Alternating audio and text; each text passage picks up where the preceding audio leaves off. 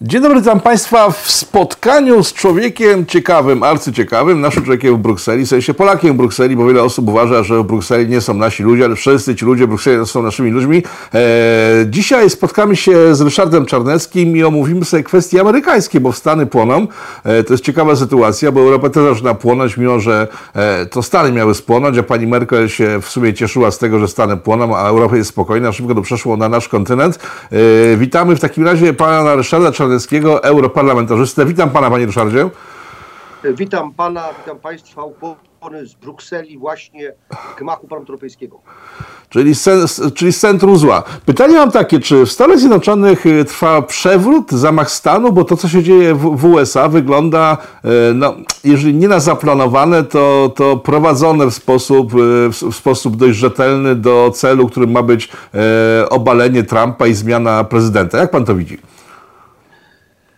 Zacznijmy od faktów. No, fakty są takie, że y, te y, dwie ofiary śmiertelne e, y, tych dwóch Afroamerykanów, jak każe mówić political correctness, czyli polityczna poprawność, i po prostu dwóch murzynów, e, którzy mm, stracili życie mm, w wyniku akcji policji amerykańskiej. Jeden z nich zginął, e, George Floyd, zginął w Minneapolis, drugi Rodney King w Los Angeles. No to 20 lat temu. Y, tak, tak, tak, tak. Mhm. Y, oba te miasta rządzone są y, przez demokratów. Również demokraci rządzą w Nowym Jorku, rządzą w Bostonie, w Baltimore, w Detroit, w Chicago, a więc w tych największych aglomeracjach, tam gdzie no, dochodzi do największych starć na tle mm, rasowym, no, jeżeli e, władze tych miast, demokraci, nie potrafią zapewnić bezpieczeństwa, stabilizacji, no to bardzo źle świadczy o demokratach, o tej lewicowej opozycji wobec Trumpa, ale to paradoksalnie mm, to paradoksalnie skrupia się na Donaldzie Trumpie, mhm. tutaj Bogu ducha winnym. E, myślę, że rzeczywiście jest to element e, pewnej akcji politycznej. Nie przypadkiem e, pan eksprezydent Barack Hussein Obama spotyka się z protestującą młodzieżą, mówi, że to nowa siła polityczna, a więc jako błogosławi ten ruch. No, co ciekawe, jakoś tak mało żwawo potępiając przemoc przy okazji, to przypomina mi trochę na warunki polskie, e, jak kandydata prezydenta Rafał Trzaskowski za wszelką cenę e, unika potępienia Antify, e, jak rozumiem, licząc na głosy lewicowych wyborców. Antify, którą promuje z pieniędzy mieszkania, z pieniędzy warszawiaków, tak, bo przypomnijmy, że w zadymiarze lewicowi w Warszawie dostali pieniądze na szkolenia w walkach, w walkach na ulicy. To jest tak, informacja tak, sprzed paru tygodni.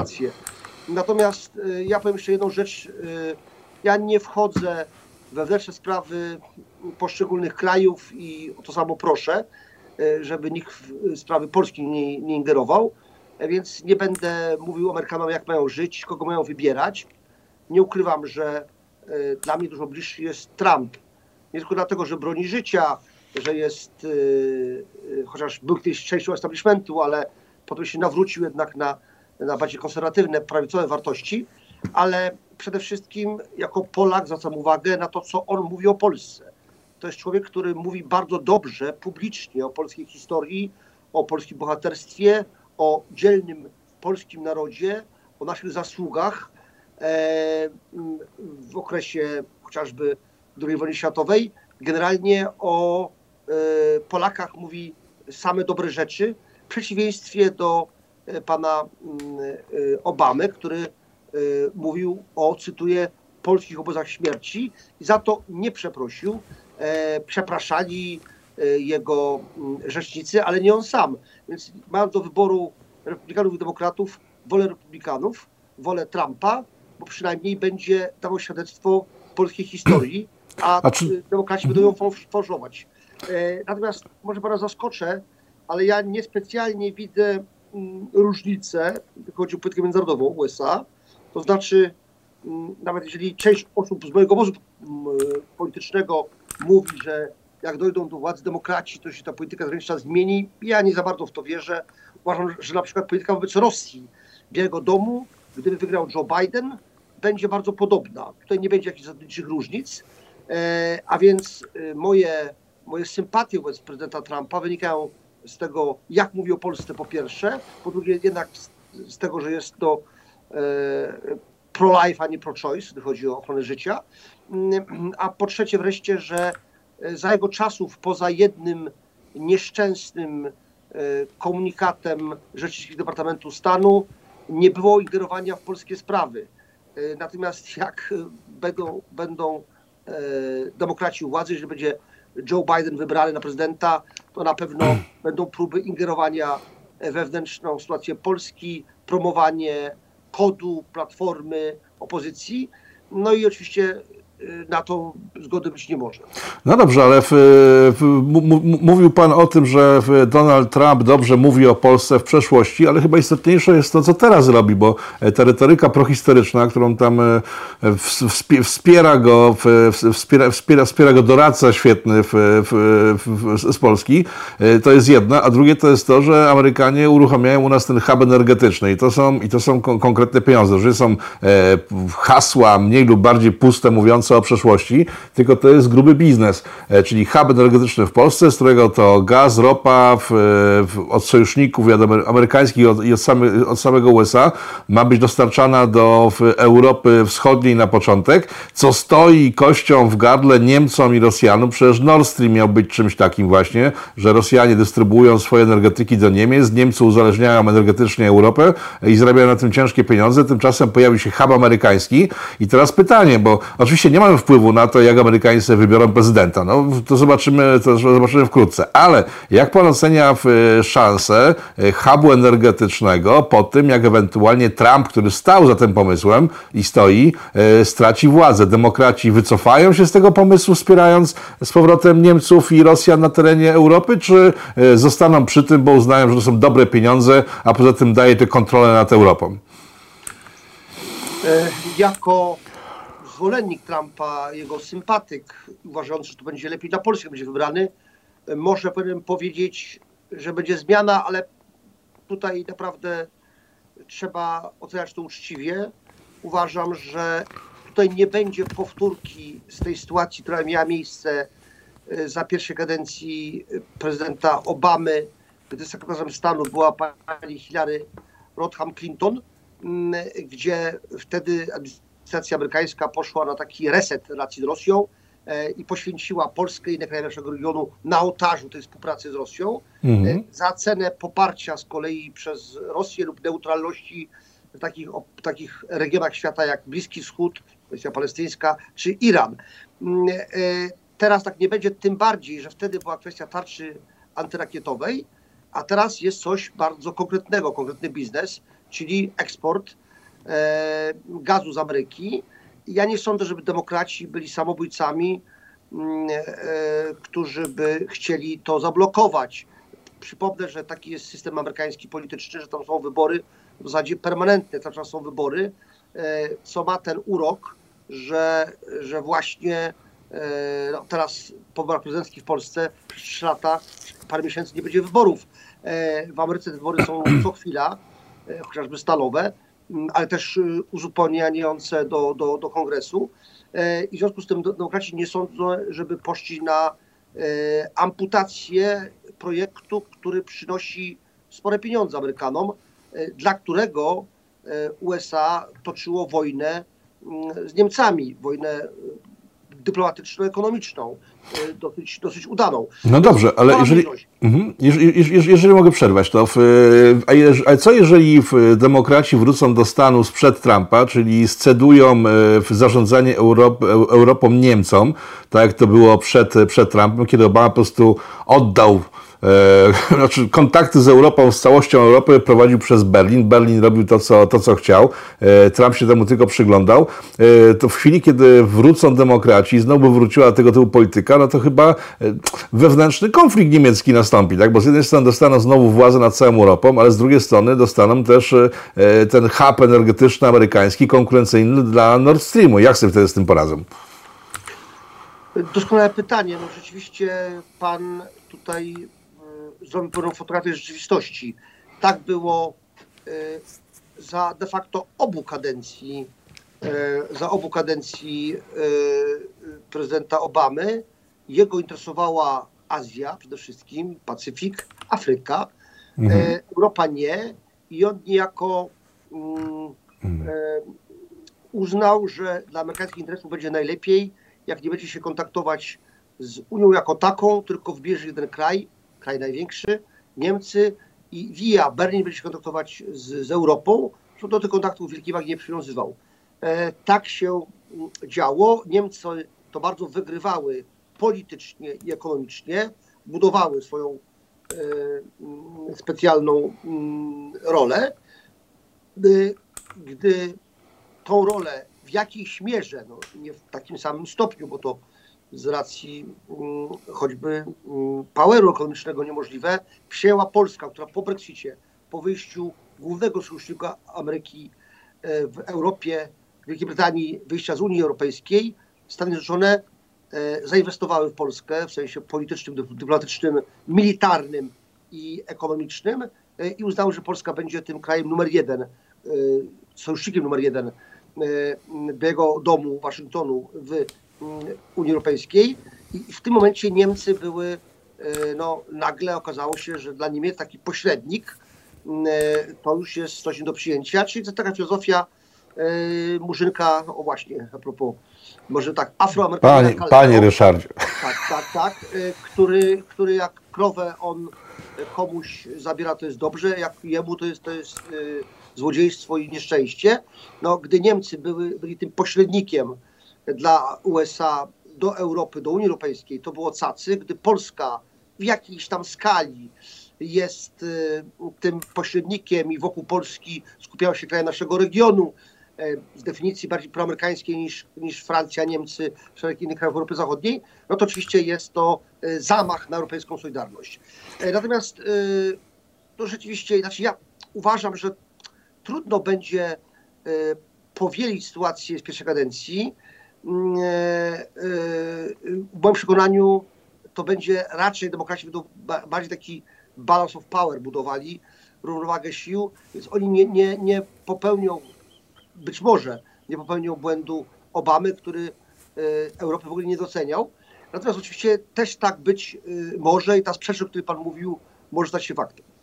E, no dobrze, to w takim razie pozostańmy przy temacie Amery Ameryki, Ameryki, Trumpa, USA i Europy. E, od paru tygodni coraz głośniej słychać e, dyskusję z Niemiec, niemiecką, mówiącą o tym, że bazy amerykańskie z Niemiec, i teraz tak, jedni twierdzą, z niemieccy politycy, że należy je usunąć, a inni, że Amerykanie sami chcą je przenieść do Polski. Na ile to jest poważna sytuacja? Na ile, na ile to są przepychanki wewnątrz e, władz niemieckich?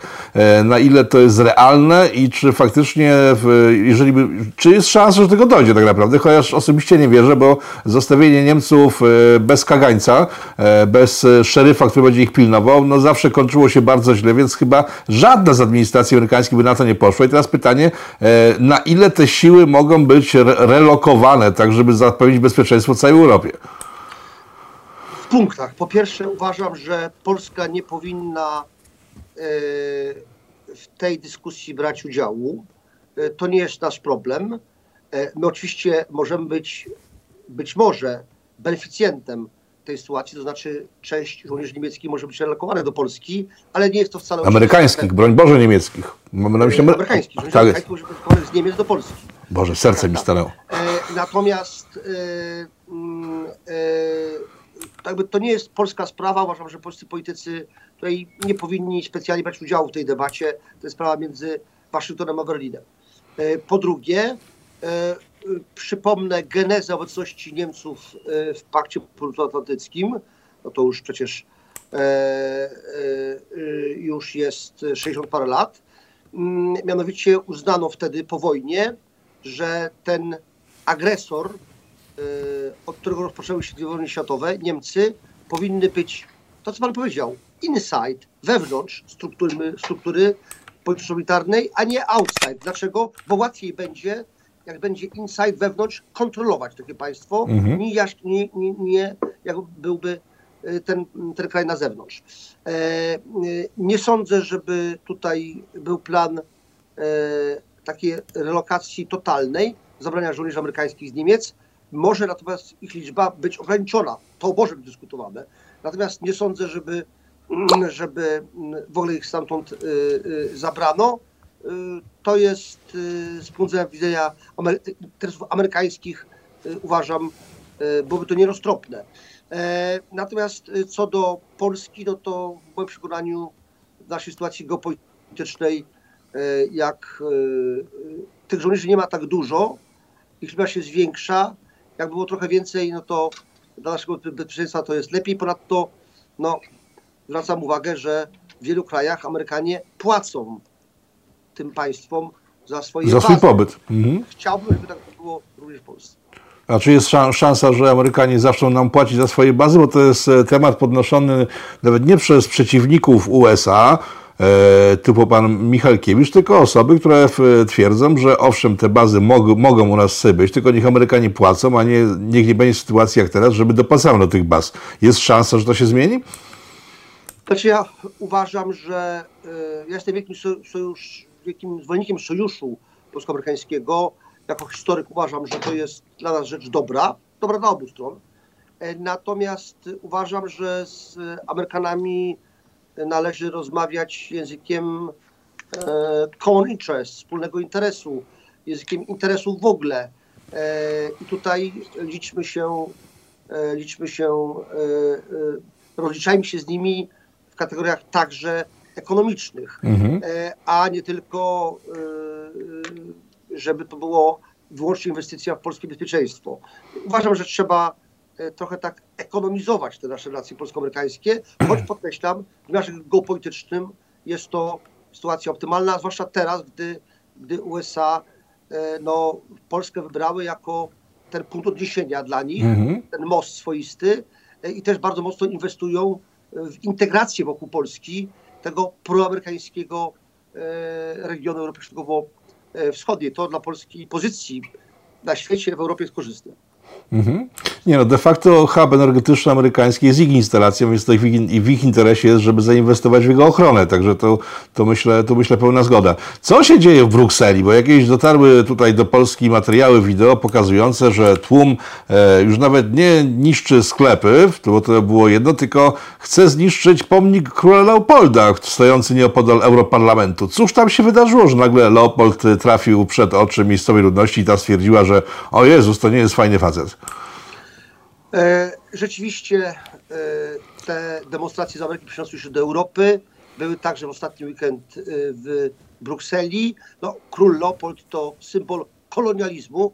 Prawdę mówiąc, ci Belgowie, no to no, jakby to powiedzieć, nie byli aniołkami przy, przy kolonizowaniu Konga, więc tutaj nie oszukujmy się, że, że było inaczej. Natomiast e, no właśnie jako symbol tego kolonializmu e, ten pomnik został zaatakowany. Mm, No, pan powiedział, że, że sklepy, no to ja panu powiem taką specyfikację, bym powiedział. Mianowicie e, e, część sklepów po prostu niszczono, natomiast e, szczególne zainteresowanie, a nie w sensie niszczenia, tylko w sensie wynoszenia towaru stamtąd, budziły dwa rodzaje sklepów. Po pierwsze sklepy e, jubilerskie z biżuterią. Mm, Ich nie palono, tylko wynoszono towar.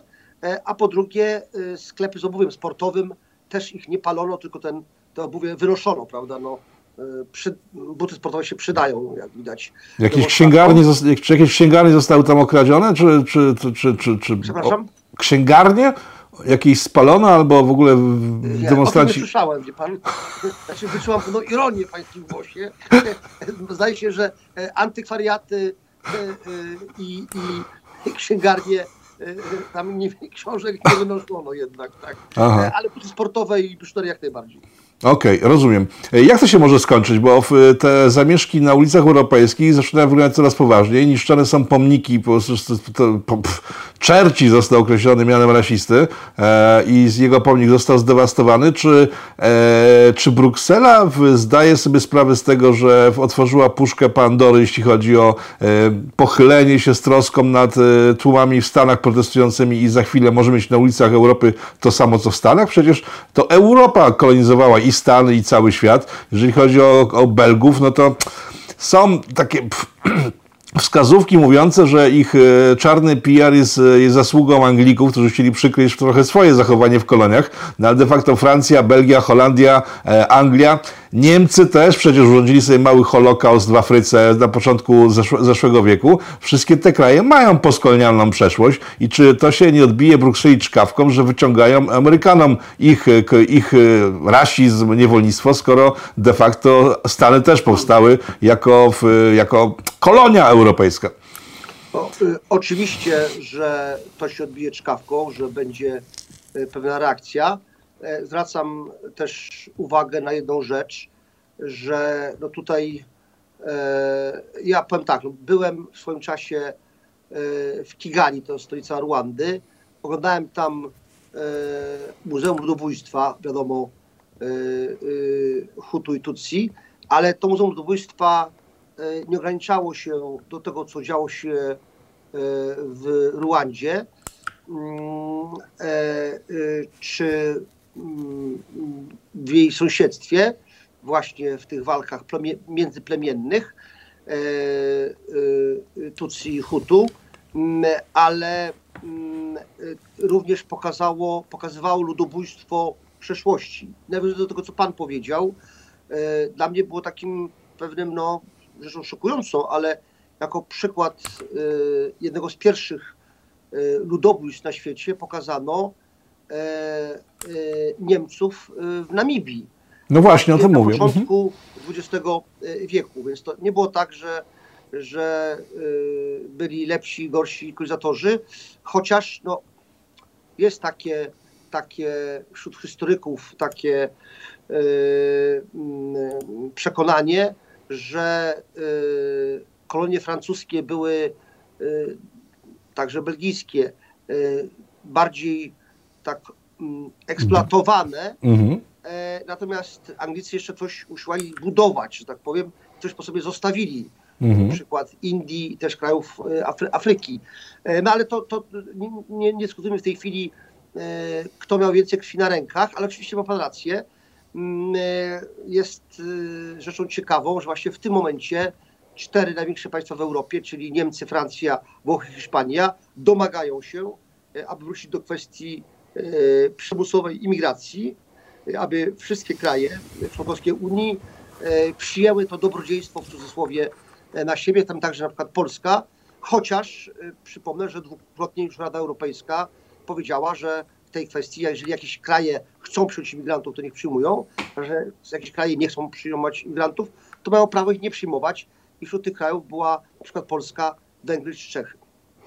No to jeżeli przeszliśmy do tematu imigrantów, to to jest według mnie arcyciekawy temat, e, jeżeli chodzi o e, Unię Europejską, e, bo Unia po tym, jak w ciągu ostatnich miesięcy kompletnego blamażu doznała wizerunkowego, bo do niczego nie była nikomu potrzebna, kraje członkowskie same się ratowały przed koronawirusem, w chwili, kiedy wychodzimy powoli z, z tego etapu pandemii, epidemii, jak, jak, jak, jak, to, jak to chcę nazywać, Unia pierwsze co robi, to wraca do tematu, który no, jest konfliktogenny mocno, tak? Bo jeżeli, bo jeżeli po upadku, po upadku wizerunkowym Unii z ostatnich miesięcy, Unia teraz wraca do tematu, który doprowadził do naprawdę mocnych przesileń politycznych i do wyboru na przykład e, Prawa i Sprawiedliwości, w ekstremiści włoscy, znaczy ekstremiści w uznaniu Euro, Europejczyków w Brukseli, włos, włoscy w, idą do góry.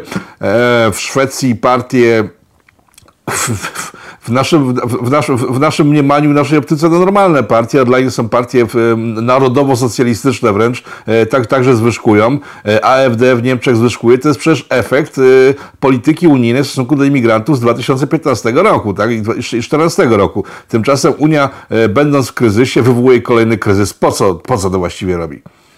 No a no właśnie.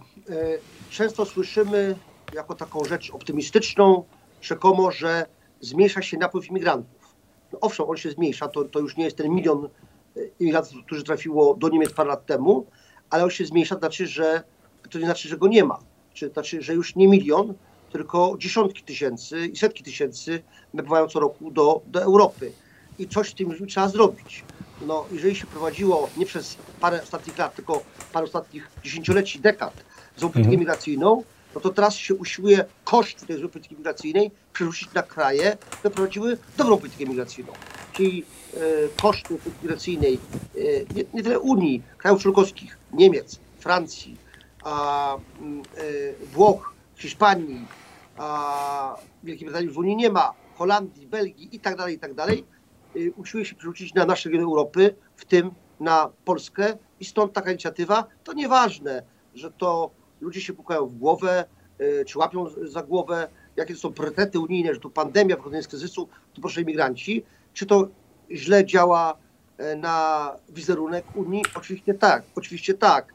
Czy to, to generuje większą ilość y, eurosceptyków, czy eurorealistów? Jak najbardziej tak. Tyle, że to jest taka próba rozpaczliwego załatwienia jakiegoś problemu. No, że da się nadzieję swoim wyborcom, że ci Polacy czy Węgrzy ugną się i tych e, migrantów poza Europy, głównie muzułmanów. Aha, czy, czyli Te- że, że, trochę, że, trochę, że trochę problemów zniknie w Europie Wschodniej, tak? Że te tłumy, te tłumy koczujące i niepracujące w Europie Zachodniej zostaną rozrzedzone, bo Polacy ich przejmą. To o to chodzi? Znaczy, no, to jest taka próba mrugnięcia okiem do wyborców, podatników w krajach Europy Zachodniej. E, Owszem, jest problem, ale my się tym problemem podzielimy, zmusimy innych, żeby też brali. Chociaż zwracam uwagę, że e, w tej chwili największe problemy z imigrantami mają kraje, mówiliśmy o tym przed chwilą, kolonialne, postkolonialne. Kraje, które zawsze miały kolonie. E, Oczywiście są wyjątki, państwa skandynawskie. Szwecja, Dania kolonii nie miała, Finlandia, a mają też problemy z imigrantami, no to jest zwłaszcza, zwłaszcza Szwecja. M, Natomiast y, te, te wyjątki potwierdzają regułę.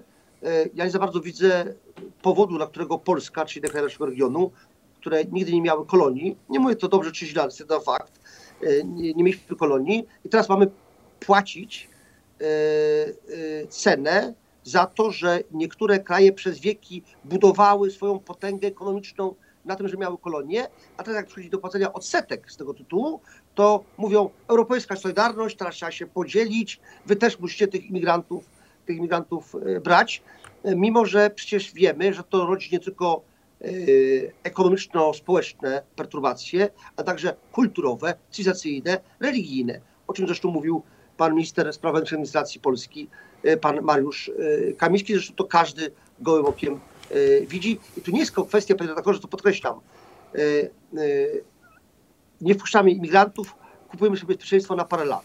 Nie. E, Jeżeli popatrzymy na to, kto robił, za, robił, robi zamachy terrorystyczne w Europie Zachodniej, w różnych krajach, to bardzo często są to ludzie już tam urodzeni w rodzinach muzułmańskich migrantów, ba, czasem nawet nie tyle ich rodzice, co ich dziadkowie y, przyjechają do tych krajów. Więc jeżeli my nie przyjmujemy teraz imigrantów spoza Europy, no głównie muzułmańskich, to, to powtórzę, to będzie oznaczało, że my sobie kupujemy bezpieczeństwo na lat kilkadziesiąt do przodu, a nie kilka.